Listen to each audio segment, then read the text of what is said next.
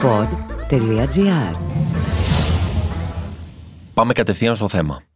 Ο Θεόδωρος Λίτρας, επίκουρος καθηγητής δημόσιας υγείας στο Ευρωπαϊκό Πανεπιστήμιο Κύπρου και ο Σωτήρης Τσιόδρας, επικεφαλής της Επιτροπής Λοιμοξιολόγων, αν χρειάζονται συστάσεις, υπογράφουν μια μελέτη που δημοσιοποιήθηκε κατόπιν peer review και εξετάζει την περίοδο Σεπτεμβρίου 2020, Μαΐου 2021 και το πώς η αυξημένη πίεση στο ΕΣΥ, ο τόπος και το αν οι διασωληνωμένοι θα νοσηλευτούν εντός ΜΕΘ αυξάνει τη θνητότητα των ασθενών από COVID. Εν συντομία, τα τρία βασικά συμπεράσματα της έρευνας.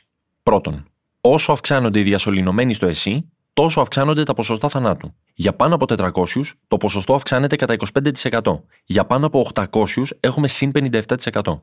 Αυτό οφείλεται στην υποστελέχωση των νοσοκομείων, με τους ερευνητές να υπογραμμίζουν πως μεθ δεν είναι μόνο τα κρεβάτια, αλλά και οι εξαντλημένοι μίνιμουμ 4 νοσηλευτές ανακλίνει μεθ COVID-19.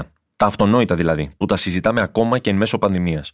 Πού να μην είχαμε και πανδημία, θα είχαν κλείσει τα μισά νοσοκομεία. Δεύτερον, διασωλήνωση εκτός Αττικής σημαίνει αύξηση 35 έως 40% στη θνητότητα. Και με τη Θεσσαλονίκη μέσα.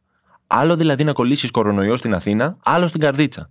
Η έρευνα, μάλιστα, δεν κάνει μόνο γεωγραφικό διαχωρισμό, αλλά και ταξικό, αφού σε φτωχότερες περιοχές υπάρχει μεγαλύτερη θνητότητα, παρότι η διασπορά ήταν μικρότερη σε σύγκριση με την Αττική.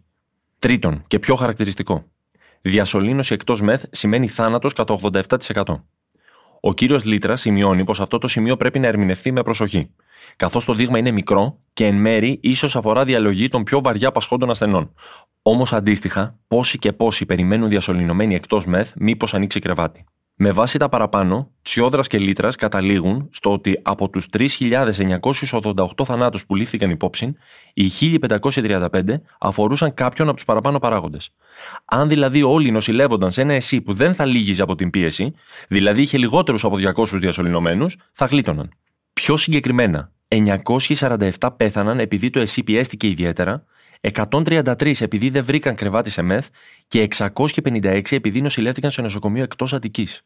Το timing, δηλαδή μόλις λίγες ώρες μετά το νέο ρεκόρ των 130 νεκρών σε 24 ώρες, είναι χαρακτηριστικό και η μελέτη κεντρίζει ακόμη περισσότερο το ενδιαφέρον.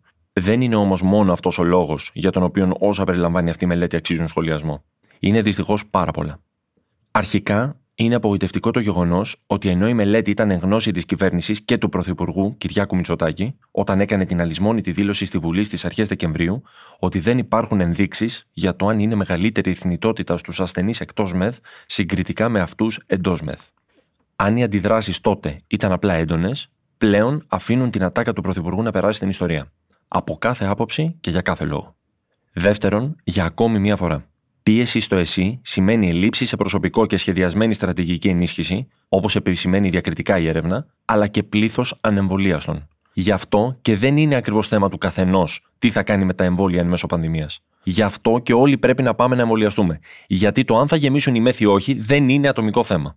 Γιατί σε αυτή τη χώρα, μία μελέτη σαν και αυτή, εκτός από τα προφανή, πάντα υπογραμμίζει και τη ζωφερή πραγματικότητα. Την ακατανόητη επιμονή της κυβέρνησης να μην καταστήσει υποχρεωτικό τον εμβολιασμό παπάδων και αστυνομικών, επί παραδείγματι, αλλά και την αιμονική στάση του ΣΥΡΙΖΑ να καταψηφίζει τις ποινές για τους γονείς που αρνούνται τεστ και μάσκες ή τον υποχρεωτικό εμβολιασμό στους άνω των 60.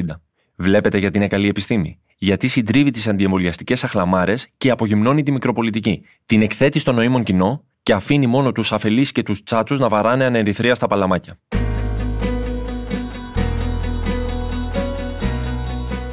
Τέλος, μία κουβέντα για την ταξικότητα. Είναι συγκλονιστικό ότι σε θέματα δημόσιας υγείας ο κάτοικος ενός χωριού ή μιας μικρής πόλης υστερεί τόσο δραματικά σε σύγκριση με την Αθήνα.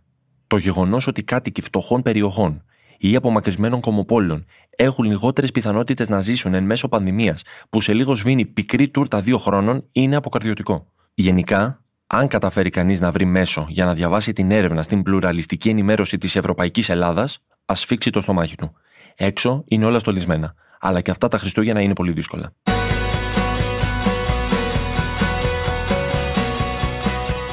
Ήταν το podcast «Τι φάση» σήμερα με τον Δημήτρη Ρούσο. Στους ήχους ο Νίκος Λουκόπουλος.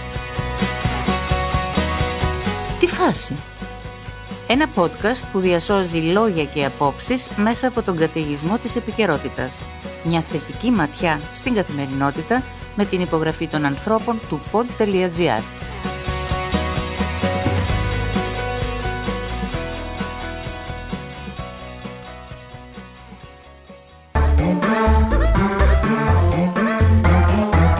Pod.gr. Το καλό να ακούγεται.